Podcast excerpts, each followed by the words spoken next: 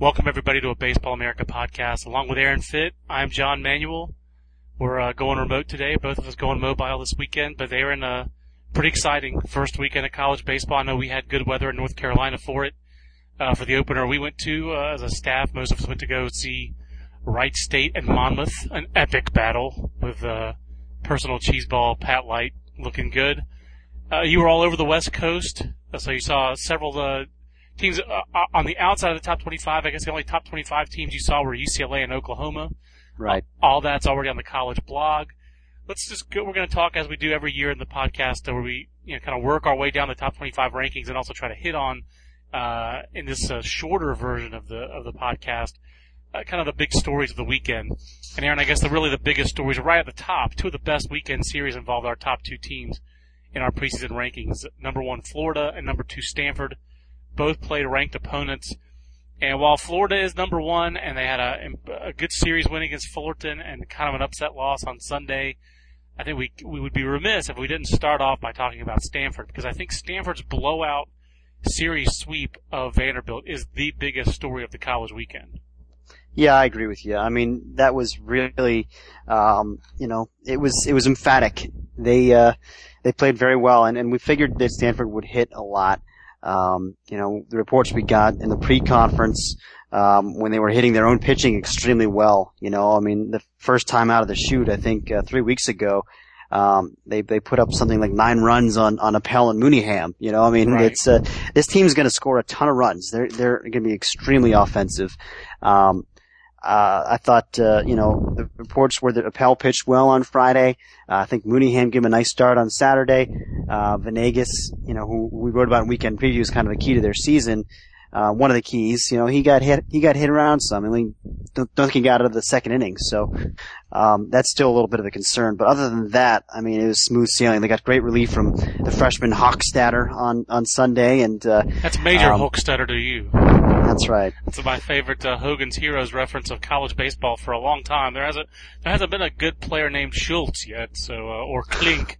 I can't remember any Klinks, but Hochstetter is a pretty good one. I actually, according to IMDb, the pitcher's name is John Hochstetter with an E, and he's a freshman left-hander. The SS, the bumbling major SS of the German Army, he was Hochstetter with an A. So it's not quite the same, but obviously the spirit is what got me going. I'm afraid I can't go back and forth with you when it comes to Hogan's Heroes reference. That's okay. But anyway, there's nowhere to go with that. I'm sorry. Stanford had a great weekend. We did, briefly talk about whether or not we should swap them with Florida. But when you're the number one team and you win a weekend series against a ranked team, you're not going to lose that spot. I mean, it's just not how we do things, especially since Florida entered the season as, a clear-cut and undisputed number one. They had a significant lead over Stanford in our internal deliberations. I still think they're, a more complete team than Stanford, because I think their pitching is more proven. There wasn't enough reason to swap those two teams, but I just want to acknowledge that people might be asking about that, because everyone kind of treats, not everyone, a lot of people treat the baseball rankings like they would treat the football or basketball rankings, or anytime you lose a game, if somebody else goes unbeaten, they should jump ahead of you. That's not how baseball works. It's a game of weekend series, and if you win your series, you're generally going to stay put. Yeah, I definitely get frustrated when people talk about upsets as one game in college baseball. I don't think there's never an upset in just one game. Maybe even in a midweek game, to me, for it to be an upset. Anything can happen in baseball. One crazy thing can happen. I just don't think one game ever tells you really the story, which is why the NCAA even acknowledged that. Everybody wants to have a one-game championship on television. But even the NCAA baseball got better at the college level. We went away from the one-game championship and went to the best of three of the College World Series finals. So, yeah. I mean, I think that just has to be an acknowledgement that's how the game is played. That said, Stanford's series sweep of Vanderbilt was the most impressive. Any concern for Vanderbilt there, Aaron? Because they also lost their fall series with Cal State Fullerton. And this team, still has a lot of talent, but they clearly lost a lot from last year's club. I think we acknowledge that. They lost their whole weekend rotation with a first-round pick, the SEC Pitcher of the Year, and a really solid senior in Taylor Hill. They lost 2 or 3 of their top guys in the bullpen. Navery Moore was their single-season saves record. guy. Corey Williams was their moment of truth guy. Obviously, we believed in their talent coming in, but it sounds like they played a little sloppy too. Just not a what gives you, or do you chalk this up more to just how good Stanford is? I do chalk it up more to how good Stanford is, but also, you know, Vanderbilt is one of those teams that we ranked number 10 in the preseason, I think, based on where we expect them to be at the end of the year almost. I mean, I think that that's a team that we were aggressive with.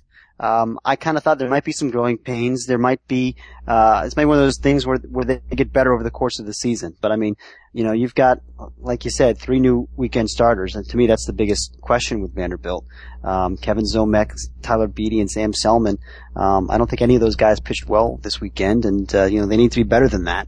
And Vanderbilt needs to play better defense. I mean, that was another thing that really stood out to me this weekend. I thought they were going to be a much better defensive team than they showed this weekend. So we'll see if that's a recurring issue or something that they get corrected. I suspect they will get it corrected, but that was definitely a problem for them this weekend as well. And the one thing about the Florida series I want to touch on, one of their biggest strengths last year, Aaron, was their pitching depth and their bullpen. And when Fullerton broke through, on Sunday, the big 3-run homer by the freshman J.D. Davis kind of broke things open. It was against the Florida bullpen, and I guess it was against Steve Rodriguez, who obviously is back and is outstanding. We really like Steve Rodriguez as the Gators' closer. There are some less tested arms. You know, Anthony DiSclafani and Nick Morande, just for 2 examples, were 2 guys who, you know, had started SEC weekend series their first 2 seasons. At Florida, we're in middle relief last year for the Gators. Some very talented but less tested guys who didn't quite come through for them over the weekend against Fullerton. Is that, I don't know, a chink in the armor for Florida, or again, just more credit to Fullerton, especially a guy like Davis, who was an unsigned 5th-round pick? Yeah, you know, I don't think it's a huge issue, and partly because you look at a guy like Jonathan Crawford, who came in on Sunday, you know, who's the first guy out of the bullpen. And we should add, first of all, as an aside, that, you know, Florida, of course, the way they treat their pitchers, I mean, we talked about this before, they protect those guys. Right. And Brian Johnson, only went 4 innings. He was on a 75 pitch limit. He was dominant for 4 innings, 2 hits, no runs, and they took him out. I mean, they, you know, a lot of teams probably would have extended him more. But, you know, they took him out, so that put a little more strain on the bullpen than you'll see later in the season, when he can go deeper into a game. But, you know, but Crawford came in and he was charged with 4 earned runs. But, you know, Sully said, I talked to Coach O'Sullivan this morning.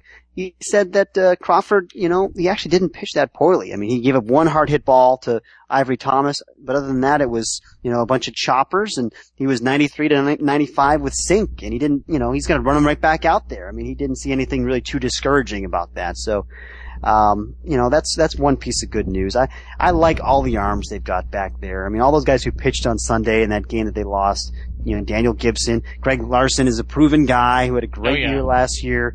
You know, Rodriguez, who sounded like lost his poise a little bit after that home run and, you know, threw a pitch behind, the batter. I think it was Austin Kingsolver. Kingsolver, right, yeah. I mean, that was after Lopez, I think, showed a little bit of exuberance, as he scored. And, you know, I mean, and it's, you know, it got a little chippy, and it was chippy all weekend out there, from what I understand. And, you know, I think that might be a good thing for Florida in the end. I mean, I think a lot of times we see that, teams can, you know, they can develop chemistry from these kinds of weekends. And I agree. I think it's good to be tested by fire in that first weekend series, and it sounds like they were. And I liked Rick Vanderhook getting his first win as a college head coach. I liked his quote that you had on the college blog, just like, "Hey, I would have done the same thing if I were them." You know, so yeah. He acknowledges kind of that, like you said, that was just the whole weekend. It wasn't just that one thing.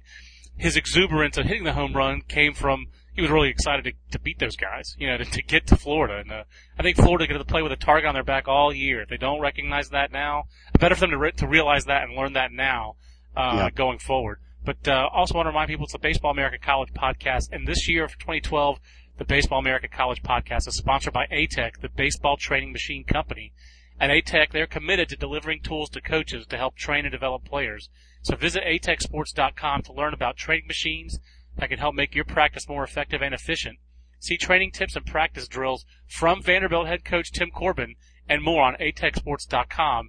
ATEC, win every practice. And if I weren't in a hurry, Aaron, I'd break out my Tim Corbin impersonation. I don't think there's any way I'll be as good as I was last night, but we're going to have some practices, some hard practices with our ATEC machines this week back in Nashville, and we just played terrible this weekend, Aaron. So anyway, that's what I got for you. You went a little more JFK-ish on that one, or maybe. Maybe. That really is the basis of my Tim Corbin. It's JFK talking about college baseball. Speaking of college baseball, South Carolina gives up three runs. Good start for the Gamecocks. More than 23,000 fans, I think, on hand at Carolina Stadium for the Gamecocks. They defend their national championship. Begin the defense of their national championship. I guess the rest of the top 10, Aaron, the most impressive series to me was Rice. Really soundly beating Florida International 3 times. I think you and I both think highly of the Golden Panthers. And the least impressive was probably North Carolina, giving up a lot of runs to Xavier, a solid Xavier program, but they gave up an awful lot of runs to the Musketeers in that one. Either of those you want to talk about or any other top 10 series you wanted to touch base on? Yeah, we could hit on a couple of these things. I mean, Rice, I agree. I think that was an extremely impressive weekend. I like the fact that, their starters all pitched very well. We knew their bullpen was going to be a major strength, and their bullpen was, outstanding all weekend. But I think Matthew Reckling giving them a strong start on Saturday was a very good sign. I think he's a real key for them. And then Jordan Stevens came in, the freshman on Sunday, and I think he did an okay job. I mean, I think he walked some guys, but I think Tanner would say that he battled. He battled. Absolutely. He battled. So, their pitching's really good. I think their offense, came through this weekend. Jeremy Rathjen, great to have him back in the lineup if you're Rice. Had the big walk-off home run on Saturday. So we ended up moving Rice, Texas A&M, and LSU each up a spot. We dropped Arizona 3 spots because, we were talking a few minutes ago about how in college baseball, it is about the weekend series. But if you're Arizona and you lose a home game against North Dakota State, and those other teams all swept their series and looked really good doing it. That was one of those situations where, we hit Arizona a couple of spots. I still like Arizona. I was encouraged by the fact that they got great starting pitching. Even the game they lost, I mean, Connor Wade struck out 13 guys. Right. And they lost. The reasons that we liked Arizona coming into the season, were borne out on the weekend. Those, they played kind of the way we thought they played. Just North Dakota State, for people who don't know, now coached by Dave Schrag, former coach at Northern Iowa, former coach at Notre Dame. This guy's a pretty good, accomplished Evansville, an accomplished college baseball coach. Obviously, things did not work out for him at Notre Dame. I think of him as kind of like the Franklin Pierce of college baseball coaches. And that's a deep history analogy. You have to read up your Franklin Pierce history for that. But the reason is that he's a good coach. That's a well-coached team, and obviously at the same time you can't lose at home if you're Arizona to North Dakota State. You would not without poll consequences. So right. Not a great loss for them. And like you said, I mean, North Carolina won the series against Xavier. You'd like to see them. Yeah, especially they started 2 freshmen, Aaron, in the weekend. Chris O'Brien, a freshman left-hander, worked his way, basically won his way into the weekend rotation. And Connor Glassy from the staff was at the game. And I guess North Carolina had a 6-0 lead in the game they wound up losing. And then freshman Benton Moss, who's on a full academic ride, couldn't hold the lead in the second inning. And 5 pitching changes in the second inning. Does North Carolina really have that kind of pitching depth like they had last year that they're going to be able to be that aggressive and that quick with their hooks, with their starting pitching staff? Seems a little excessive to me. I think, at some point you just gotta throw somebody out there and let them get out of the jam. But, obviously they have crazy depth though. They do, and they're gonna mix and match. I mean, they did it last year. Every game with North Carolina, it seems like once you get into that bullpen, they're gonna match up with you, and they're gonna keep doing that because they do have a very deep staff. The reasons my concerns about UNC mostly involved the rotation, and certainly I don't feel any better about that after today. They gave up a lot of runs to Xavier, which is a solid A-10 program, but it's a program you would expect UNC to keep in check a little bit more early in the season here. So that to me is something to keep an eye on. I mean, we moved them down 1 spot, but certainly we still like UNC, but that's something to keep an eye on. Aaron, we've got a couple questions on the Twitter. Joe Lucates, of course, is a longtime BA podcast listener. Wants to make sure he basically asked, this is a good transition, did the Terps pull a fluky upset? by winning 2 out of 3 at UCLA, or will they really be competitive this year? It sounds like it's a mix of both. UCLA played poorly, Aaron, and one of our concerns was the bullpen. Scott Griggs, who's like number 100 on our college top 100 prospects list, he's got a better arm than that, but his command has been an issue, strike throwing ability has been an issue, and it sounds like that was an issue the game that you went to where he lost the lead in the 9th inning. But it sounds like UCLA didn't play well, but it sounds like Maryland, this is a nice announcement to the rest of the country that Maryland under Eric Bakich is really making some progress and is going to be pretty scrappy and a tough out.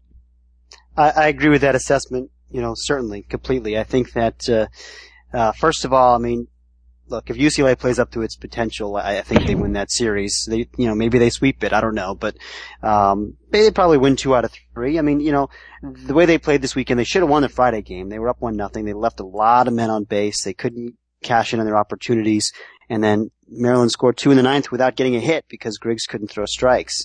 I think it's encouraging for UCLA that they went back to Griggs the next day. They threw him right back out there, and he worked a 1-2-3 ninth.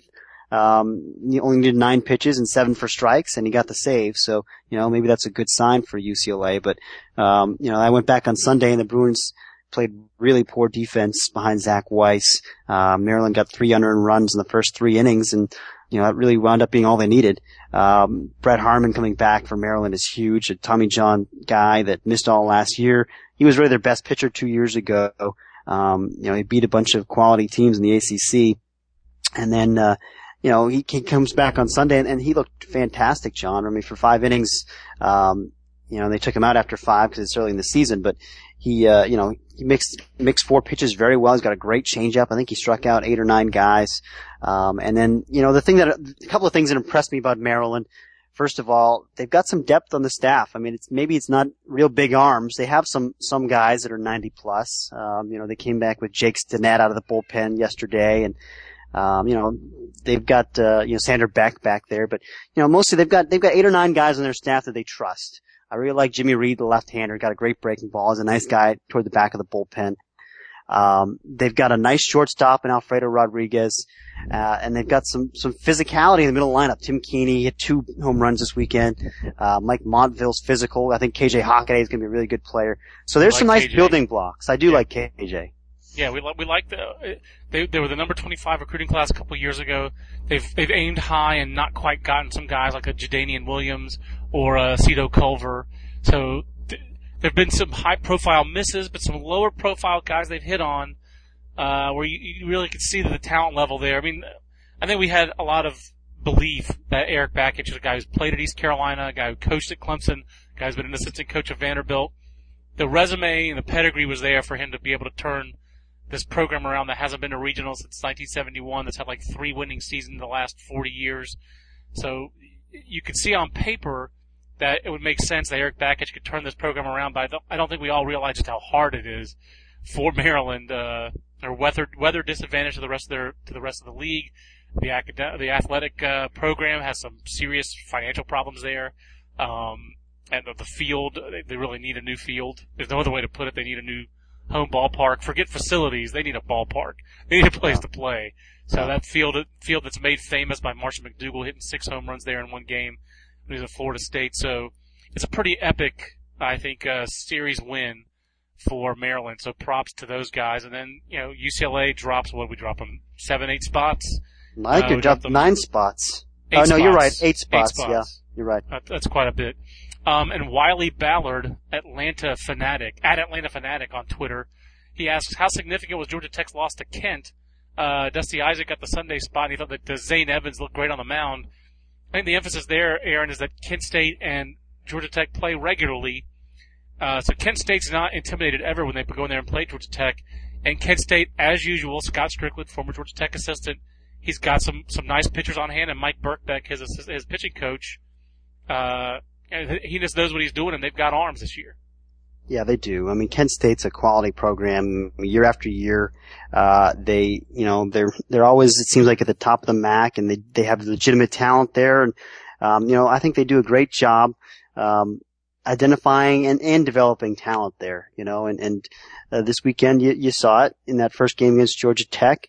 They got a great start from their ace, Starn, who, went 8 shutout innings and struck out 9, and he's good. I mean, he's a quality, polished college ace who's going to win a lot of games for them this year. Yeah, I agree. I like Kent State. They're our MAC preseason favorite, if memory serves, and, just really think that that's a series that's good for Georgia Tech, because that's a team that does not ever come in intimidated. And Georgia Tech and Georgia Tech and UCLA in my head are very similar. UCLA broke through obviously a couple of years ago and got to Omaha, got to the College Series Finals, but more often than not, those two programs underachieve relative to their level of pro talent. There's no other way to say it. Right. That's just been their track records, and I respect both coaching staffs, and but one thing I'll say for Georgia Tech that really stands out, they had 2 straight first-round picks, and Deck McGuire and Jed Bradley, who were undrafted out of high school, who really emerged in college at Georgia Tech and became first-rounders. That needs to be pointed out. Georgia Tech doesn't just get highly recruited players. They get players who really weren't highly recruited and makes them better, and yet they still can't put things together on the field up to a level where observers like us think that they should on a consistent basis. They're held to a very high standard, and they haven't quite lived up to that. But I think there's no shame in losing to Kent State. That was a long way of saying that. Right, to me, There's no shame in losing to Kent State. Aaron, let's wrap up. Go ahead. That, I was just going to say, that seems like an appropriate place to transition to maybe one final talking point, and that's just another team that we brought in. The one team we brought into the rankings this week is Baylor, and that's where I was headed. In some ways, they've got kind of a similar track record as other two teams. Absolutely. Baylor is, you got your East Coast version in Georgia Tech, your West Coast version in UCLA, and your Central version really kind of would be Baylor, which has broken through once to Omaha under Steve Smith, but they've had some pretty highly ranked teams. And of course, they had that recruiting class, the Sean Tolleson recruiting class in my head, where they just couldn't quite. Miller, those guys. And they couldn't quite put things together, and yet, Sean Tolleson gets the Pro Bowl, and this guy tore it up with AA last year with the Dodgers. He might be in the big leagues with the Dodgers in their bullpen this year. And that guy really, the talent was there. It's still there. It just didn't come together for him while he was at Baylor. But they sweep an Oral Roberts team that did lose some guys, Aaron, but still still Oral Roberts, a team that's battle tested, that usually has really good junior college recruits. I think we trust Coach Cooper is going to bring in good players, because the track record of Oral Roberts is they've been in the regionals, 14 years in a row. So what did Baylor do right, and what has Baylor got going for it? Well, I think Baylor is just a pretty balanced team. I mean, I like their lineup quite a bit. They've got a lot of experience in their lineup. They had some new faces in the lineup too this weekend that maybe I wasn't expecting to see, but I think they're Nathan Orff is a good example, and a great name. But, this team to me is unlike maybe the team 3 or 4 years ago that had all those highly recruited guys. This team, they've got some more blue collar guys, some really good college players, some winners that play the game hard. And, I think it's a good makeup. And I like the Max Muncies and the, Logan Vicks, those guys are in the middle of the lineup are really good players. Cal Tui and, it's a nice core. The main reason we didn't rank them in the preseason was I wanted to see what kind of, how their pitching would perform. And I thought it was great to see Brad Kuntz give him a strong start on Sunday. We know that Josh Turley is a really good, Friday guy. Let's see what Max Garner can do on Saturday. He didn't have a great outing. He was okay. But, if the pitching holds up, I think Baylor could be pretty good. Yeah, there's definitely pitching depth there. I think it's a matter of sorting out kind of those roles and people settling into some of those roles. But certainly Baylor's lineup, I think, looks strong. Muncie's about as good of a veteran middle of the order guy who he's had college success. He's physical. He's a pro guy. The guy just hits. I think he's a guy that we're really looking at draft wise. I guess next year he's a sophomore, correct?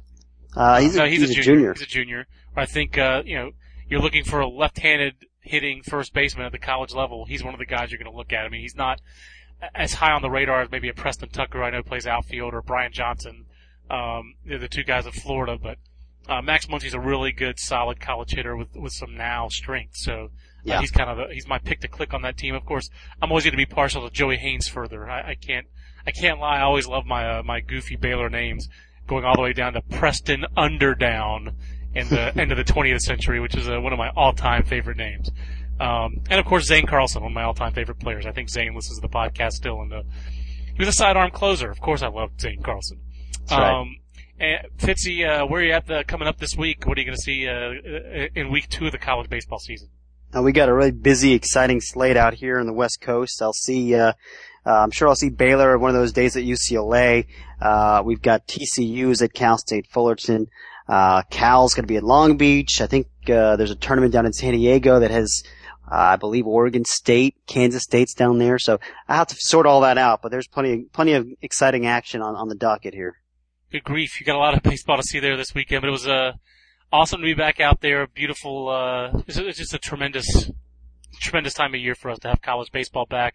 I think next weekend in our area we got Purdue, which went 3-0 in the Big East Big Ten Challenge, which was exciting to see the preseason favorite live up to some of that. They're coming to the Triangle area next weekend, and I think we've got some of the Baseball America staffers might be traipsing up to Charlottesville next weekend to see Monmouth in Virginia. We're on the Monmouth trail apparently. Who knew? I guess so. But I think more to see Virginia. But great stuff, Aaron. It's a shorter podcast. We'll go a little bit longer the rest of the year, obviously. But first week of the year, both of us, especially me on the road, we're going to keep this a little bit shorter. But obviously the college podcast will roll on every week during the college season on Monday, and is brought to you, sponsored by ATEC, the baseball training machine company. At ATEC, we're committed to delivering tools to coaches to help train and develop players. Visit ATECSports.com to learn about training machines that can help make your practices more effective and efficient. See training tips and practice drills from Vanderbilt head coach Tim Corbin and more on ATECSports.com. ATEC, won every practice. So, Aaron, we got great questions also on Twitter. Remember, if you want to hit up Aaron on Twitter, @AaronFitt, I'm @JohnManuelBA, and this has been the Baseball America Podcast. So long, everybody.